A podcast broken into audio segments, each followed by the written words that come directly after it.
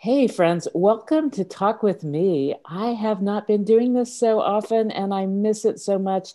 So I am very happy to have the opportunity to do this today. I also need to recognize today. Today is Friday, November 20th, 2020. And November 20th is Transgender Day of Remembrance. And that is not what this podcast is about today. And still, it's an important part for us to remember that there are many, too many marginalized communities in our country and other countries trans people, people who are non binary, people who are not uh, the gender that they were assigned at birth. All, all the gender issues are real. And so I want you to consider learning if you don't already know and understand about that. Um, I am very fortunate to have some wonderful friends who are open about their own experiences. And I want to give a shout out in honor and memory of Stephanie Mott, who was a leader in the Kansas and beyond area related to rights for people who are trans, including with a transgender tour of faith, did speaking across the country in different faith communities. And Stephanie and, and I, when we presented together, we would joke because one of the things that that people have heard so much bad about is trans people going into bathrooms. So so i would set stephanie up with so stephanie why do trans people go into bathrooms? And she would say to look in the mirror and check our hair just like everybody else. I love you stephanie. Where you are above. So sorry for your early passing and for all the people who are represented in each year's deaths of trans people that are deaths by violence. Um, that's not something that we can allow. We need to talk about it. We need to do things about it. So, November 20th, 2020, that's the day we're recording, and that's why I'm talking about that transgender day of remembrance and thinking about people I know who are so happy in their lives when they are open and living their authentic lives, as Stephanie would say. And so today, Talk with Me has always been a very personal podcast. So, in that sense, it's appropriate that I mention something personal to me. And today it's going to be kind of a personal and canine podcast. And in fact, I am sitting at my dining room table, which is where I've always recorded this show. And I have the rainbow puppy at my feet asleep, our five month old English Springer Spaniel, who is in our lives because our soul dog, Bo, who was a rescue dog who was an English Springer Spaniel, Bo died on May 12th of this year. And um, we realized we couldn't be a dogless household. And at this moment, Rainbow, named after Bo, is right here. And so that is Rain, R A I N N, Beau, B E A U, because that's how Beau's name was spelled. Anyway, so I am I'm excited, and I know this is going to be a great fun experience today. I'm sitting here not only with uh, this dog at my feet, but I'm sitting here with three books beside me that all have dogs on the cover of them. One has a, a painting of a dog by another dear friend, Rob Plath one has this art of two dogs by friend Eileen Murphy, also known as Mish. And the other has this guy and his dog, this photo that Mish took of John Yamrus and Stella. And you might guess because one of them I said with a last name is actually the person who I'll be talking with today. Uh, Stella is the star of the show, but she won't, I don't think be present during or be verbal during the uh, podcast, but who knows? It could happen. so I get to welcome uh, my dear friend John Yamrus, who is in Pennsylvania while I'm sitting here in Lawrence, Kansas. John, John, John, how are you? I'm doing great. It, it, tell, is this my second or third time on the show? It's at least the third. I did not actually go back and check. oh, that's right. It's at least the third, so yeah. it may be third or fourth. Yeah, I don't know. It's always Ooh, so much fun. busy, yeah. yeah. You talked about the cover of um, my new book, uh, the picture with me and uh-huh. Stella. Uh-huh. Uh, and it, we might also talk about the back cover because somebody in a recent uh, review, or in fact, a review just published this morning, talked about how sedate and posed and prim and proper that front cover is, uh-huh. with Stella and me posing together, trying to look all all intelligent, or at least she's looking intelligent. Um, I, am faking it. Uh, but on the back cover, the author's photo, uh, for for our listeners, there's a picture of Stella standing perched on my lap. It was a uh, middle of a thunderstorm, and as Stella's gotten older, she's six and a half now as she's gotten older, uh, she's got more afraid of thunder. And it's reached the point where just the threat of rain gets her scared. And this one day, this is probably six months ago, it started thundering and she jumped up on my lap and she didn't sit down. She stood there on my lap, as you can tell um, by the back of the book. She stood there and I couldn't wait. I was shouting, Kathy, get a picture of this really quick. You got to see this. and uh, some people who saw that back cover of the book said, that dog's trying to dominate him. And I, I, you know, I can't get it through to people that no, she was just afraid of the thunder. She's got such a sweet expression. I don't know how anybody could think that was dominance. She is big though. She is big. She is big. well, she was just, she just had a, uh, a a little fatty mass removed from her side yesterday. So when we took her in, we had her weighted. She was 59 pounds. So yes, she is big. She's probably the biggest dog we had, um, even bigger than Ito, who was a, a, another big. He wasn't fat. He was he was built like a uh, fire plug but mm-hmm. he was solid. He, he was short and wide and solid and good. Mm-hmm. Cool. We love our dogs. I was thinking as I was as I was thinking about us getting to do the podcast, I was thinking about people that we have in common that that uh, you connected me with and and who have become uh, friends. And I was thinking about them all as dog people. So Eileen Murphy whose whose art art name, who's known by Mish, um, I realized that that Mish is, as I would say, her soul dog, who died long ago, and and I and Rob Plath, who Decker, whose painting is on the front of part of the poetry bark, um, he he his family is his Daisy cat, but he's a longtime volunteer with the New York Bully Crew um, I didn't so, know that. Yeah. And so Rob does this thing of New York Bully Crew is a rescue for abused pit bulls and they they re, rehab them with medical care and lots of love and so rob is one of those people who takes dogs out for walks and loves them and a lot of times he'll share photos of the dogs and these dogs that people think of are as so scary you'll see this dog um, that's scarred, which is very sad. And you'll see these these dogs laying and and giving Rob their belly to pat because they've learned that that humans are safe and loving. And and so Rob is quite quite a dog person, and in fact has has done two paintings for me.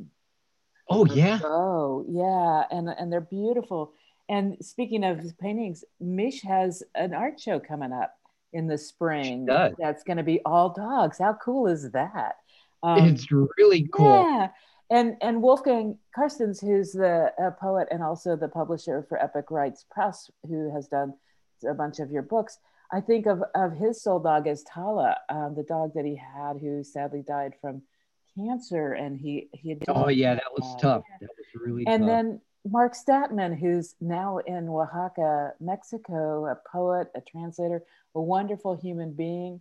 I would say his soul dog is Cannonball, who we've all heard about and who shows up in some of his work, you know? And so now I have to ask you the newest book, which is the reason that that we decided to to uh, we had to do a podcast. Your book, Five Dogs. Um, it's published by Heath Brougher.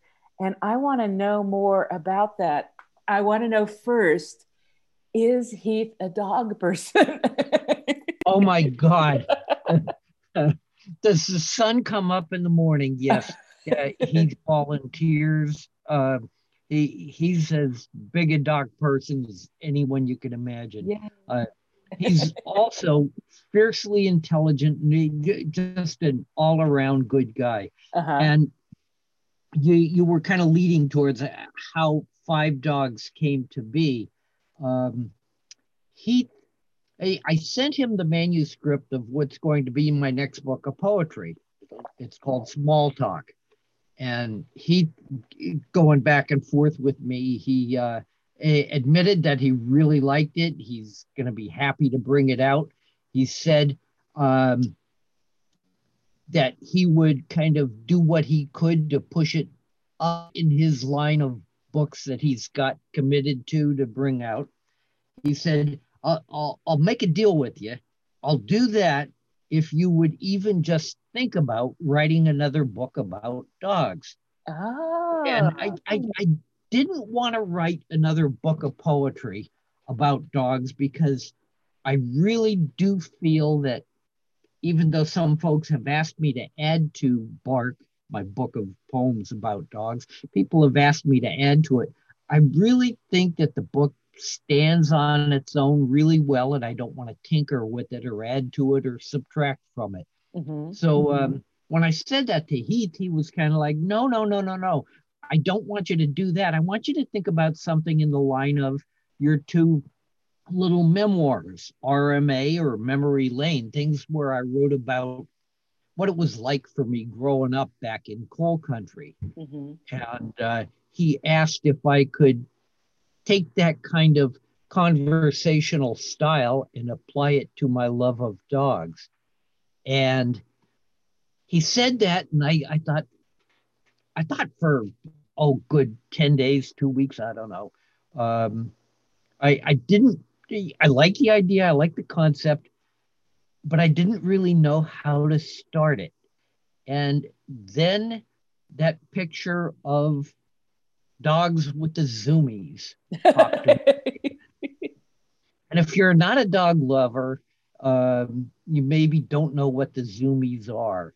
If and you I'm are gonna, a dog lover, lover, you know. I'm going to interrupt you though, John. I did not know, and I am a dog lover.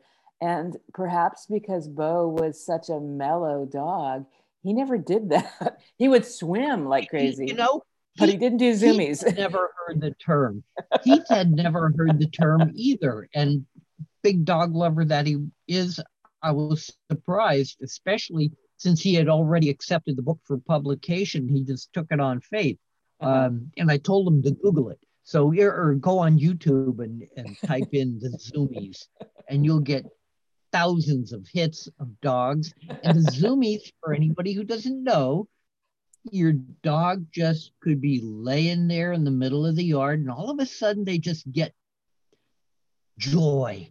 It's the only word, just joy. And they pick up and run and run and run and run until they exhaust all the joy that's in them and they lay back down. It's uh-huh. really something to see. And yeah. It, it, I, I wish that feeling could translate to to me and the people about me. that would be a beautiful sight. Can you imagine a neighborhood where periodically we saw each other doing Zoomy? um, Oliver Street is closed today for a case of the Zoomy. that needs to happen, man. That's the perfect remedy for this pandemic heck with block parties. Next summer we're going to have the Zoomies. That'll be great. yeah, yeah, yeah. And and so so Heath is really the the one who nudged you to write Five Dogs. That's very cool. Yeah, I, the book wouldn't have been written without Heath Brock. Uh huh. Um, what and what started the, the, the words coming was that thought about the zoomies and once i started writing about the zoomies one chapter, one word led to another, and the book kind of wrote itself.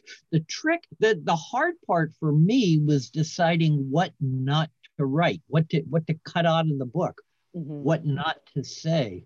So uh, uh, it, again, just like in my books of poems, I, I feel like my talent, if I have any, is I'm relatively good at knowing what not to say. Uh, I feel I'm a better. I'm not as good as that. I, I feel I'm a better lever outer than a putter inner. Interesting. that that cracks me up, obviously. so so tell say a little bit about Heath's Press because I I actually did a podcast with Heath um, as my guest a few years ago. That was way before Concrete Mist Press. Uh, what tell me a little bit about because I haven't had a chance to, to get updated. What's what what is Concrete Mist Press about with for Heath? Well, you, you really should talk to him about it. But from yeah. my experience, it, it's it's just a an extension of this fiercely intelligent, hardworking, cool guy uh-huh. who who publishes sometimes very experimental work, sometimes uh-huh. work like mine, which is fair to Midland, but uh, uh, he's not afraid to take chances. And that's the thing I like the most oh. about Heath and Concrete Mist Press. Uh-huh. And, and actually, I met Heath. I was doing a TV show, uh, probably 40 miles from here. It was local public TV programming. And um, uh, I forget the name of the show. Um, but I was in their their version of the green room. This local station, it was pretty much broadcasting out of what probably used to be a two car garage at one time, but it's now this TV station with a little addition on the side. And I was sitting in their version of the green room, and this guy holding a couple of books of poetry was sitting next to or sat down next to me introduced himself and i was surprised to to learn that he he knew who i was. And uh, i felt a real connection with the guy. Little did i know that uh, oh five six seven years down the road he would be my publisher so you never know yeah cool so I mentioned that I was sitting here with three books, and I, I do want to say that the the um, one that's written longer ago is the compilation of poetry, Bark, um, and that one was published by Epic Rites Press. And the introduction from Wolfgang Carstens um, is that over the years in John's 19 acclaimed books of poetry, his poems about the dogs in his life have consistently stood out as reader favorites. In this little volume, we've gathered together the very best of those poems, plus added some new ones. Enjoy. So, so I love that. I love that that Wolf, uh, who's dear to me, and Rob, who's dear to me, and you, who are dear to me, are all um, part of this wonderful collection of, of poetry about dogs. And I'm going to come back to one poem in particular. Um, another of the book is also by Epic Rites Press, which is kind of astounding because because it's this sweet children's book. Phoebe and Ito are dogs, and the illustrations are all by Mish by Eileen Murphy. And so that's a book that I have. I have one copy here and, and multiple that have that I've gifted. And then the newest one, Five Dogs uh, by John Yamrus, that was published through by Concrete Mist Press and and so as I was again thinking about talking about that, I, I love all of these books and more. I actually have other books of John's in my collection, but I was I was looking and it just it just happened that the uh, first poem I turned to because I was just opening the book in Bark um, is the book I just now uh, excuse me the poem I just now agreed to another interview, and it cracked me up because, as John will know, because it says in this book in with all these interviews all the same questions and never once do i get asked the right one. In my opinion the only one the one that says you write a lot about dogs. Why is that? If they'd only ask me that i'd go away happy. And so john that is our topic.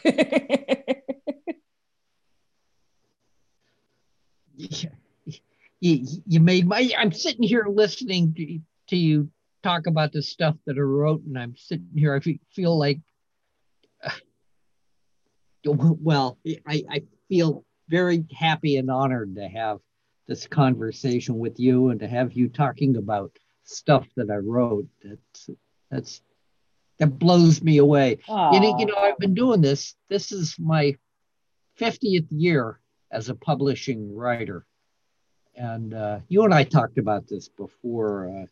Uh, um, I've published now 33, 34 books, uh, a, a, lot. Uh, I recently passed passed my 2000th um, published poem in in magazines, and those numbers always seem to get people's attention. And uh, you and I talked about this many times, that those numbers just happen from working hard and diligently and like a professional every day, day in and day out.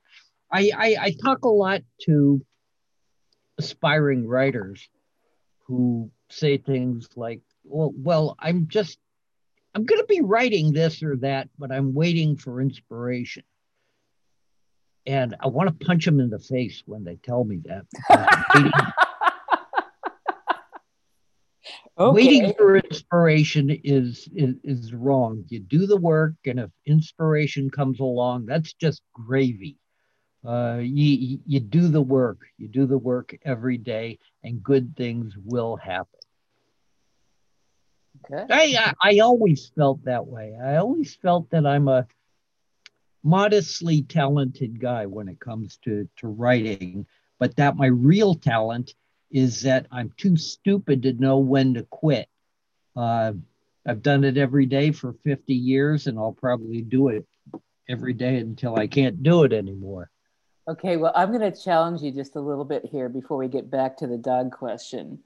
But when you say um, you do the work every day and good things will happen, I want to get you to tell a story that shows that what constitutes as the work.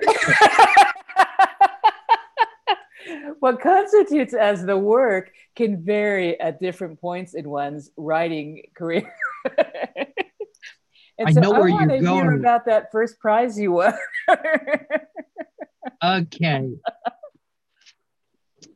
Um, sometimes the work involves knocking down some of the doors and obstacles yourself.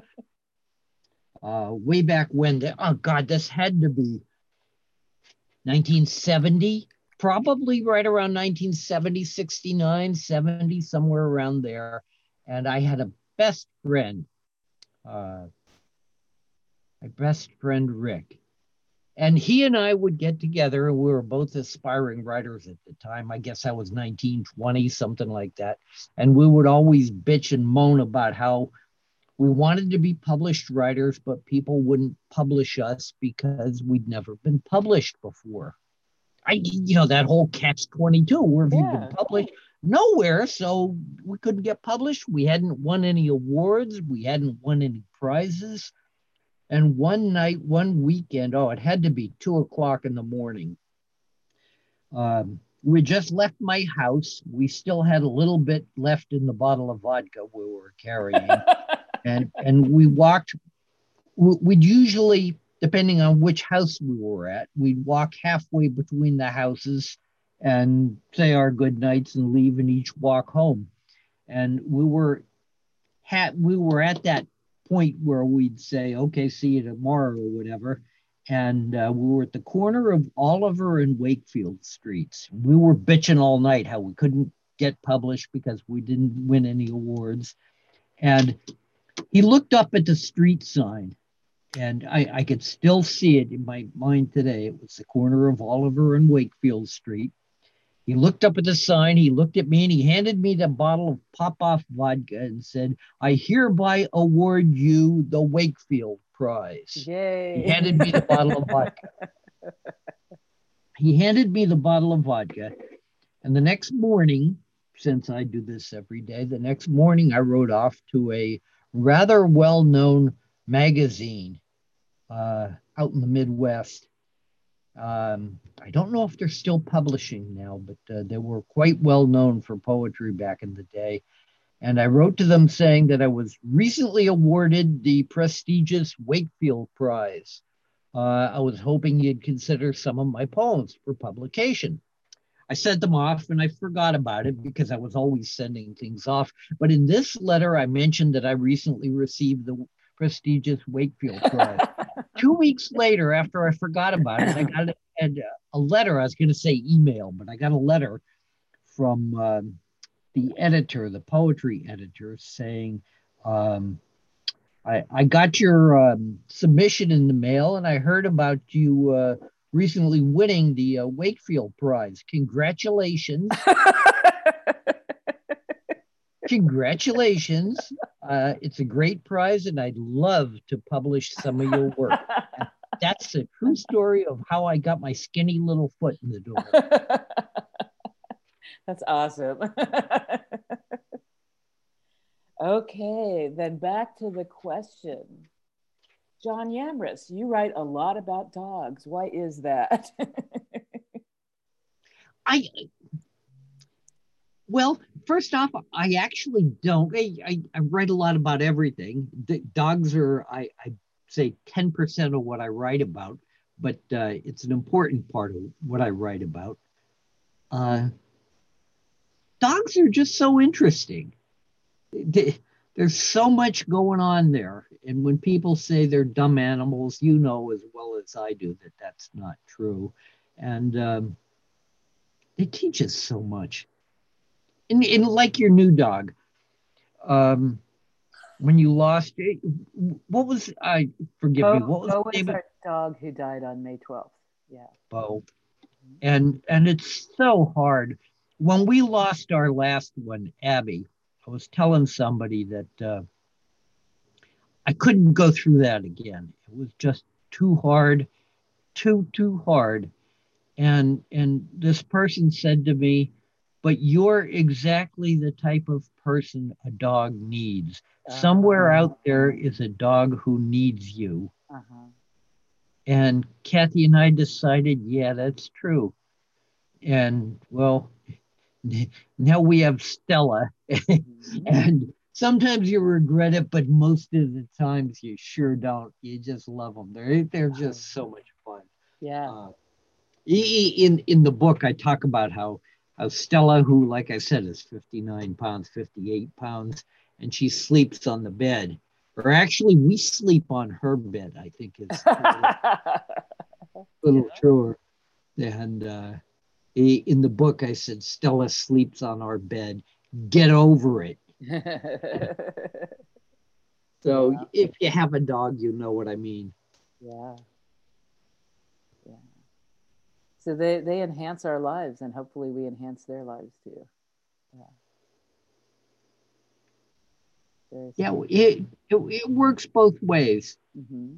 You know, uh, I, I read a couple of years ago that they're the only animal that totally depends on on humans for their existence. I don't know how true that is. They'd probably be able to adapt, but you know, we we, we feed them, we give them shelter, we we take care of them when they're sick, and the only thing they ask from us is to to be around when they're last day comes around and that's that's always hard but for everything they give to us that's the least we can do mm-hmm. and I, I, consider there are so many life lessons you know with, with us as adults with little children who are, have the opportunity to live in households with dogs. You know, it's it's there's this connection thing, and there's this learning some patience. You know, we we have to to remember that dogs are dogs and humans are humans, and we don't think and speak in the same languages and have all the same needs and you know we need to to adapt our schedules as humans some and our dogs need to adapt their schedules as dogs a little bit. oh yeah, it's a learning experience from, yeah. both sides. Yeah, yeah, yeah, and and it's it's interesting also how much there's a commonality. I find myself sometimes when I'm talking because my my work is is counseling. I'm a social worker, and and sometimes we're talking about relationships or kids or you know things that are going on in people's lives that they're they're having some some challenges with and and sometimes it's like well you know if we think about it in terms of how we try to help our dogs learn this is a great reminder to do the same thing with people. Do our best to ignore the bad behaviors and and to reward the good ones. And reward, then you get more of the good ones. Repeat. Yeah. The three r's. It's it's a wonderful thing you know it, it and it really is true. If i think about if somebody says something harsh to me about something i did wrong it first is hurtful before it gives me anything that i want to that i can am able to use to make positive change you know and when somebody remembers to tell me that i've done something well that encourages me to do more of that and I think that's basically true with people of any age as well as with dogs and puppies. yes, it's a good thing. It's a good thing. The three R's reward, repeat, and reinforce. You know, that, that probably would work with uh, aspiring writers too. Again, yeah. it did for me with that Wakefield Prize. Yeah, yeah. That's a very good reminder because as a writer you know i think a lot of what you're saying is that people need to keep writing and they need to keep reading other people's writings oh yeah that part that of the work kills well. me that kills me when i hear aspiring writers who say oh no i i, I never read other people because I don't, I, I i don't want to sully my gift you know, they, uh, that's BS. You know, yeah. you, you got to write. Uh, Kmart's always looking at uh, what Walmart is doing, and you know, you got to keep up with the competition. You got to know what's happening. You got to know what's out there. Uh, it doesn't. Inspiration doesn't happen. Mm-hmm. You, you got to do a lot of things to make it happen. Mm-hmm. Uh, and most of the time, the sitting down and doing the writing is only done after you've done all the preparation ahead of it. And for you, because I think, you know, I've, I've talked to a lot of writers and, and people have different ways, but for you, do you get some, some ideas, some phrases?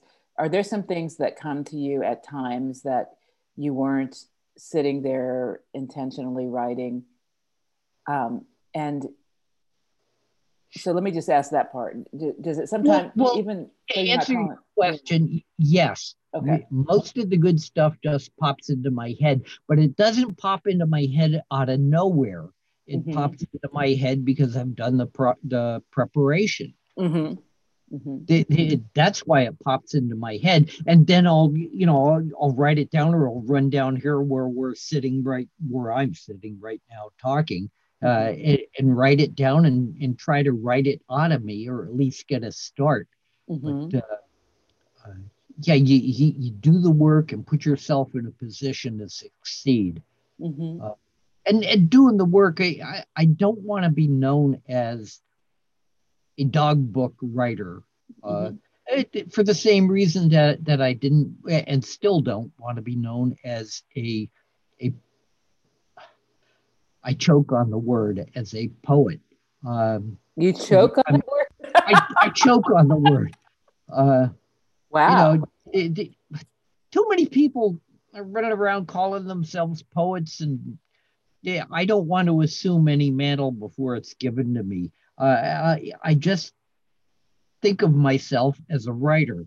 And if I thought of myself as a writer of just poetry, I would be a writer of just poetry. I wouldn't have written two, well, pretty bad novels, but I wouldn't have written two novels. I wouldn't have written a children's book. I wouldn't have written now three slim memoirs. I wouldn't mm-hmm. have done all that if I just thought of myself as a, a writer of poetry.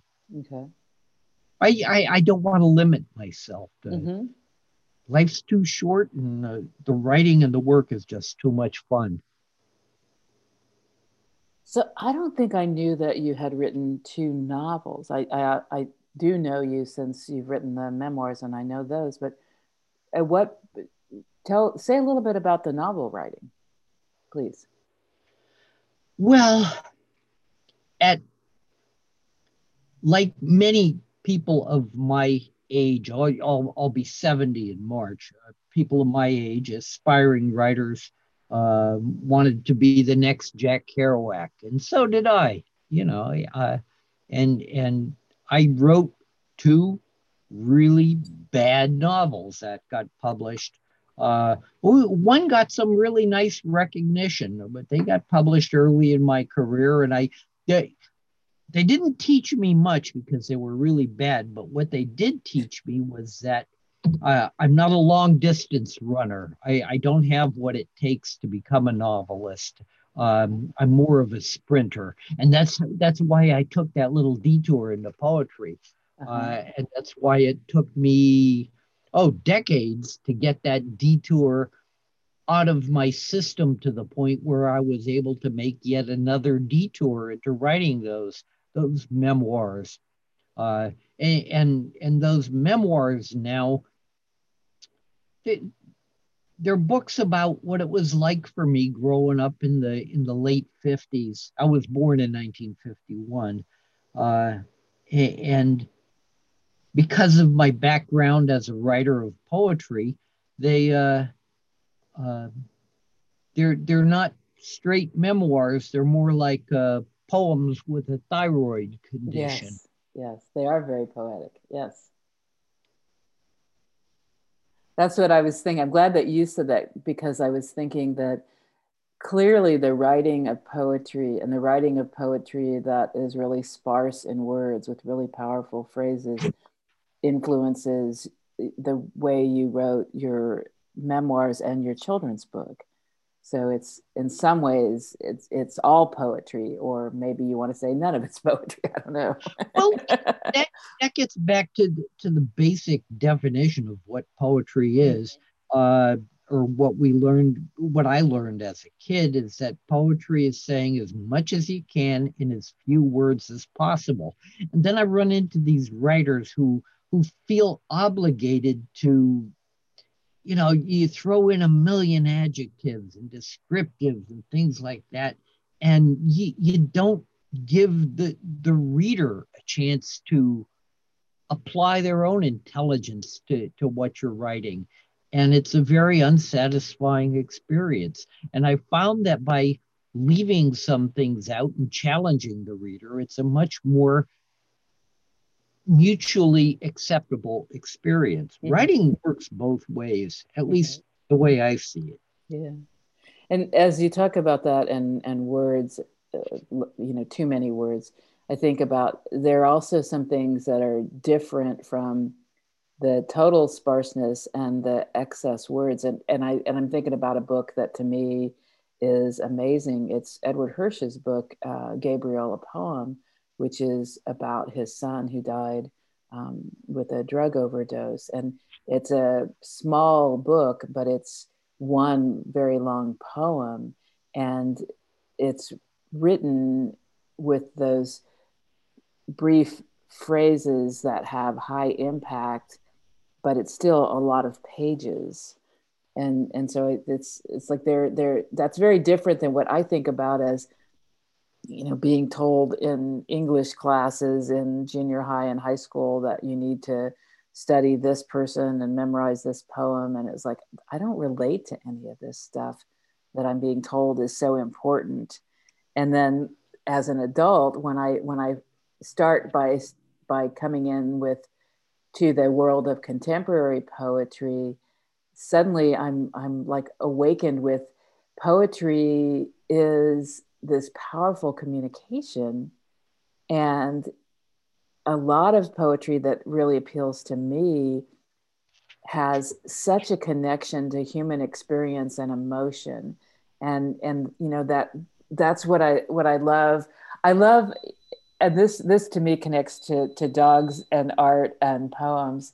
I love that wolfgang Carstens sent me the big uh, poster size of the drawing that Mish did of you with the one word poem Endure. I love that in so many ways.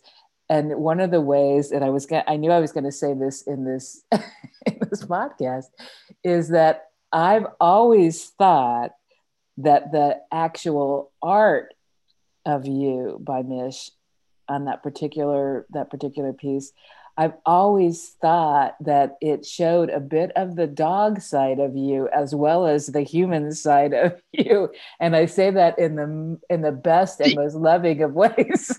yes, I've, I've been told that. You know, I, I guess there's there's worse things than being told you look like a schnauzer. I love that piece. It it hangs in a, in a room that was our our younger son's room. That's now basically a guest room above this this big shelf of of books. And it's it's like the focal point when you look in the room in the doorway of that room. That's what you see. I love that. well, Mish did it did a really neat um, piece of art focusing on it, it, started out as a photograph of, of Stella, who's on the cover of Five Dogs, and Mish did this really neat rendering of her. And it's funny, it's talking about Stella. Um, she seems to be at times more well known than me. Uh, yes. It, you know, she, she's got all these things done of her that that Mish did, and and now an artist in I think Germany did some um, drawings, paintings. I don't know what the, the media is uh-huh. of Stella and sent them to me. Wow. And yeah, it's starting to it's starting to become a problem. It's getting to, to Stella's head. Um, now that she's a cover girl on the on the front cover of my new book. Yeah. Uh, she's okay, except she wants 75 cents for each photograph. and uh, if you want her to give you her paw, that's by appointment only. But uh, all right, it's a problem that we're working through. She's a smart girl. Get paid for your work. That's right. Absolutely. That beauty is is hard earned. it's a very sweet picture on the front of the book. It is really sweet.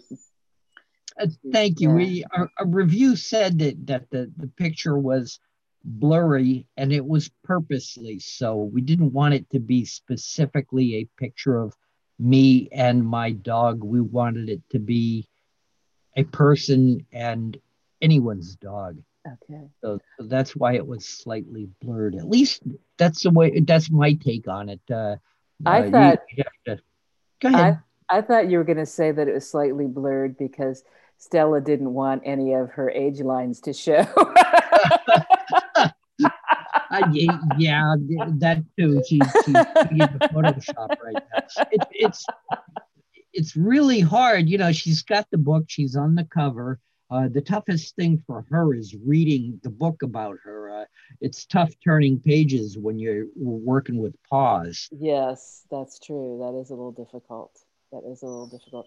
I've noticed from your Facebook page that many dogs are enjoying this book.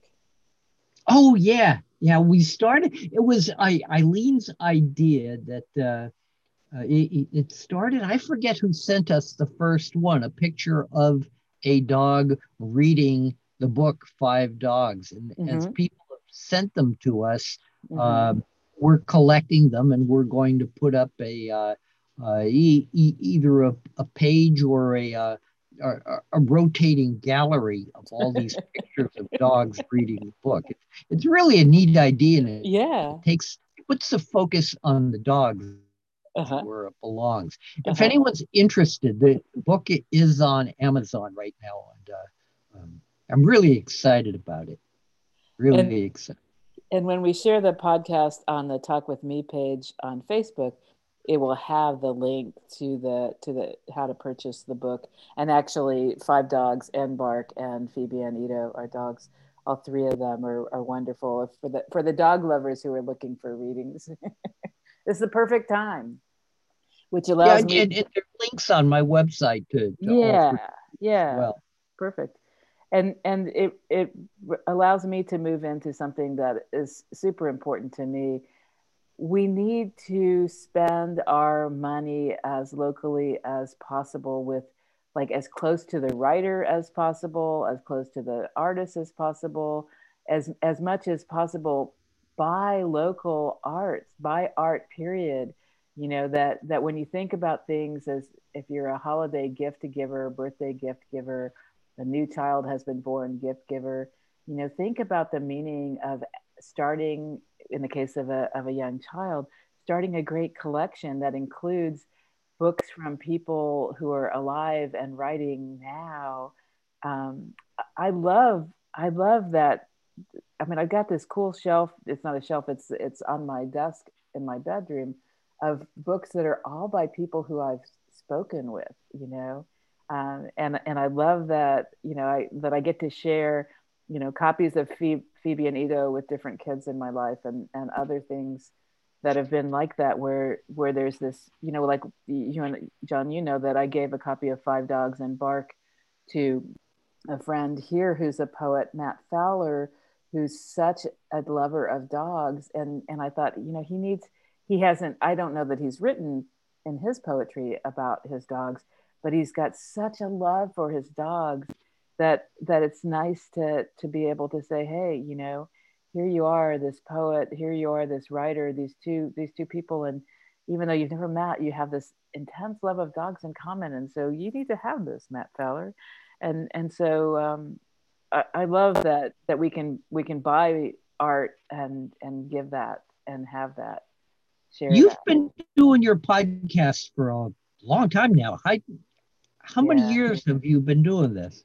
I was, I started the podcast with some, so I was asked to do a podcast that I didn't really want to do it in the way that I was asked to. And so it quickly evolved to conversations with artists. I, my first, very, very first day of recording was December 26, 2013 and by early in 2014 it was like nah i'm not doing that thing that you wanted me to do. And i've made that really clear. I'm doing this other thing. And i love it. And it and it brings great joy. And unfortunately i had a long break and i haven't recorded regularly since my initial tech partner daniel smith um, had a bunch of life changes and moved.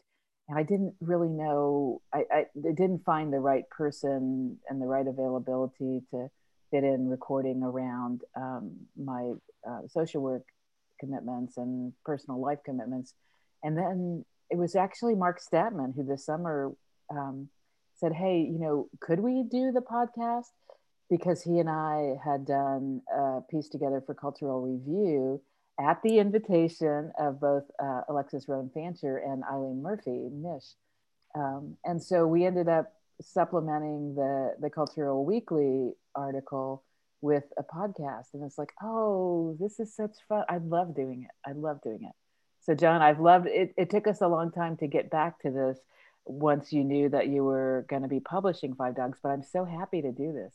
And yeah, so 2014 to 2020 coming almost. Wow. It wow. But there was a there was a long gap, and and I welcome people to contact me and say, I want to do this. Uh, I would love to be your guest, or I know this person who should be your guest. The Talk with Me page on Facebook is is one of the easy ways to to find me. Um, you'll find me on, you know, when John posts a link, you'll be able to make the connection to different things.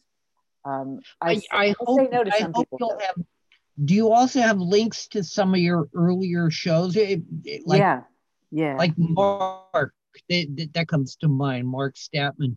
Um, what a cool, wonderful, intelligent guy. He's I Mark, he's a yeah. huge baseball fan, like Uh-huh. like I am. He and Uh-huh. I sometimes we talk more about baseball than about writing.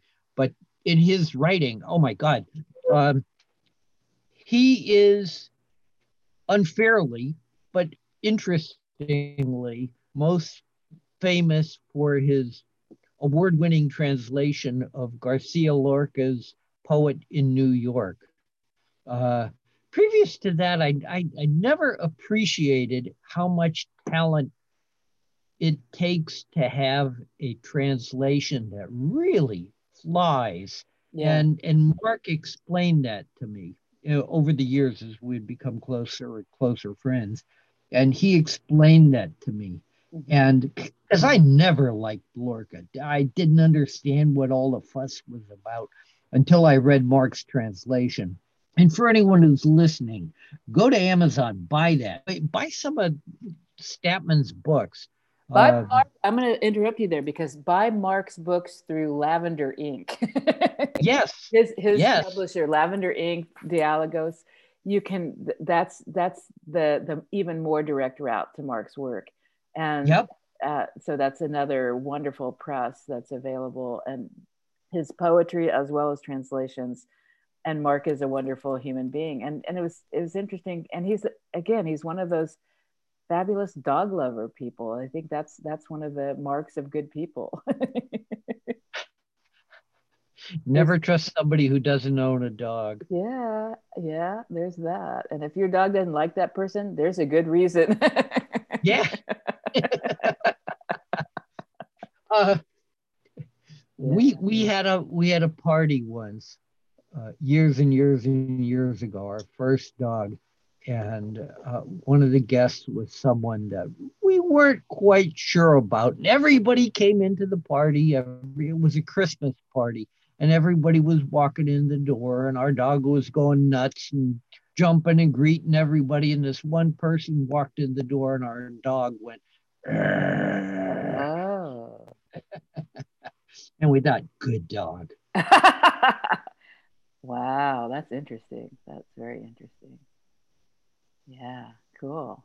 Very cool. So dogs are wonderful, reading is wonderful, buying the books that you can is important. You know, it's like there's so much stuff available, yes, that you can read online, but think about how you would feel about however you earn your living if people thought they always had the right to access that for free. you, you know that's a good point you're you're bringing up because people and I appreciate you. You, you always support me and buy my books. And people think that that writers just live on air. Writers are like plumbers or electricians. You, you know you need to earn a living. You need to sell the work. So you said as as close to the bone as you can get it Mhm. buy locally and, and buy the work from these these writers, these painters, these artists and musicians. Mhm. Uh, su- support the arts. hmm Yeah, it's it's and it's fun. It's fun to to explore new things. And and sometimes when I say buy local, what I mean is when you can order stuff through your local independent bookseller um, as Yeah. opposed to going online. You know, it makes a difference. And and you know, I I know that's people like what I get the book, I get it wherever. It doesn't really does it really matter? It's like well, think about what you know that artist, that that poet, that writer, that that creator who does provide um, opportunities to be in the room with you know with a, a, a reading and now a lot of that is done um, virtually because of the pandemic but you know who people make the time to to be to interact with people you know local bookstores and libraries um, learning institutions host those kinds of events you know, local bookstores mean some local jobs, which are really critical in any time. Oh, even You know, more so at these yeah, times. Yeah. yeah. Lawrence, Kansas, where I am, is is we're so lucky because I think about two businesses in particular. The Raven Bookstore, which is our independent bookseller, which you sent me a coffee cup from. I did. I did. I still have that. Yeah, cool. And and Danny Caine, who's the, as I say the caretaker, because it's a business that's been around for a while. He's also a, a writer, and so he he's done so many things. And now you know now it's mostly looking like you know online events that are with uh, writers and and so they uh, local people do local businesses often do great supports in their community. They they are likely to do contributions to support important needs. And and i just want to give a shout out this has nothing well now it does have something to do with writing. There is a little diner in lawrence kansas downtown um, that was opened by meg Heriford. And this diner is called Ladybird Diner. And they're sort of the heart of Ladybird Diner is Meg and all the people who are part of that place. And the, the heart food that's sort of the heart of their menu are pies that are made very carefully. And Meg is an amazing writer who has, over the years of Ladybird, you know, which isn't so many, but she's written these wonderful posts about things going on in the restaurant, interactions with people who come into the restaurant and, and things about her staff and and when the pandemic hit and it was not safe to have in-person dining rather than move into uh, a carry-out uh, type restaurant like most did meg's heart said there are people who need to be fed there are people who don't have their jobs their income their food and so she does a daily free meal you know, mm. like like 300 or more meals every day for whoever comes to get them. And there's always a vegetarian option and, a, and an option that has meat protein. And they're delicious. They're wonderful things that are from her menu. And she recently published a little book called Ladybird Collected. Um, and if somebody's interested in that book, uh, the, the most direct ways to buy it are from the Ladybird Diner website or from the Raven Bookstore website either way, all of the money goes into the free lunch program that Meg provides. And, you know, if you think, well, it's just Lawrence, Kansas, it's like, well, actually, the Washington Post wrote an article about Meg and the diner wow. as an encouragement for people to do such things in other communities, not just recognizing her, but also, you know, you, you put that seed out there. She has a business model that includes service to community and that's always been part of the model so anyway so I, I, think about you know when, when i say buy local those are some of the reasons danny does oh, great yeah. things. Meg does great things. And that's happening all over our country. Well yeah i saw the other day that roughly 10% of the american workforce is involved in the restaurant business in one way or another. So supporting your local restaurants and eh, it's important. Yeah yeah. So buy books, support local businesses, create the art by working hard when you're an artist of whether it's words or other things, you know. Support other people's art. You know, one of the things that I do each year is I host um, one of the events is on September 10th, which is World Suicide Prevention Day. And it's a performance night. And it had to be on Zoom this year. And it was poets and storytellers.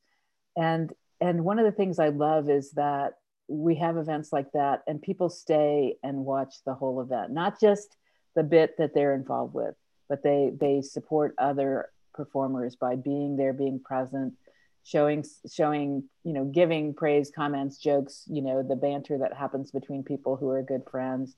You know we need connections. And so as i say that you know people are listening to this podcast by whatever technology. I hope that as they're listening, they kind of feel like they're sitting in the room with us. You know, I'm sitting here with my coffee and my dog, my puppy is still asleep at my feet, which is quite astounding. I did not anticipate that he would sleep through this. I expected big noise and jumping and all kinds of things. You know, John, you're sitting in the space where you write. Um, I hope people feel like they're with us and that it inspires them to to be with people in whatever ways are safe ways to do that. Well, that's one thing I try to do in my writing. I, I, I want the, the poems, but especially those little memoirs to be conversational. I want uh-huh. I want the reader to feel like it's just me and them sitting yes. in a room together having a conversation. It's yeah. it's not high flown, highfalutin language. It's yeah. just talk. Yeah. And that's certainly my experience of your writing. I love that. I, and and I, I apologize because I considered you a poet, and now I will just say John is a writer. High praise indeed. Thank you. so much to your surprise, John, we've been talking for about an hour. yeah, we have. In, in, you know, I, I said to you, who wants to listen to me talk for an hour?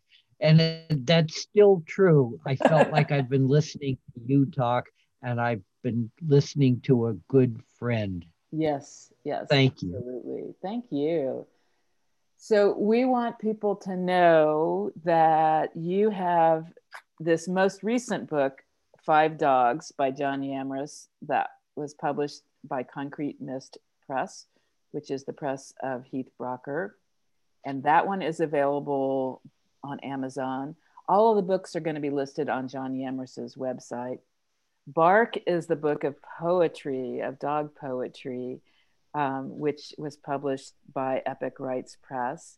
And Phoebe, Phoebe and Ito are dogs is the children's story that's so sweet uh, that is also published by Epic Rites Press. So, yep. so we hope that some of those dog lovers go, I know some other dog lovers. I need to have some of these books. well, I'm hoping you, you know with with Christmas coming up and, and people are trying to save money, books are are a relatively inexpensive way to give something that means a lot more than the few dollars it costs. Mm-hmm. Yeah, and and they're to me they're not just stuff. You know, I don't want just stuff. I want meaningful things and and reading John's writing to me is very meaningful and and I you know I know that that I I gave you know I think about a four year old and a two year old who have a copy of Phoebe and Ito and and they have a dog that actually looks a lot like Stella so they they love this you know and I, I just yeah just people do what you can to support each other and the arts um, John any any parting words at this moment from you before we say so long? Boy, that's a lot of pressure on my shoulder. I know. No, I, I, I have no parting words other than to uh, thank you for this opportunity. I, I really enjoy talking to you like this. I, I enjoy talking publicly and privately with you. So this is fun. And I I feel honored. Thank you. Ah, thank you listeners, we hope that you have enjoyed this as much as we have. And, and I believe that you do. I think that's why people listen. You are welcome to, to add a comment on the on John's page when we get this uploaded. Let him know. You're welcome to send photos of your dog with five dogs, you know, or maybe with Bark. Hey, maybe your dog likes poetry better than the little memoir stories. I don't know. Thank you, listeners, and so long till next time.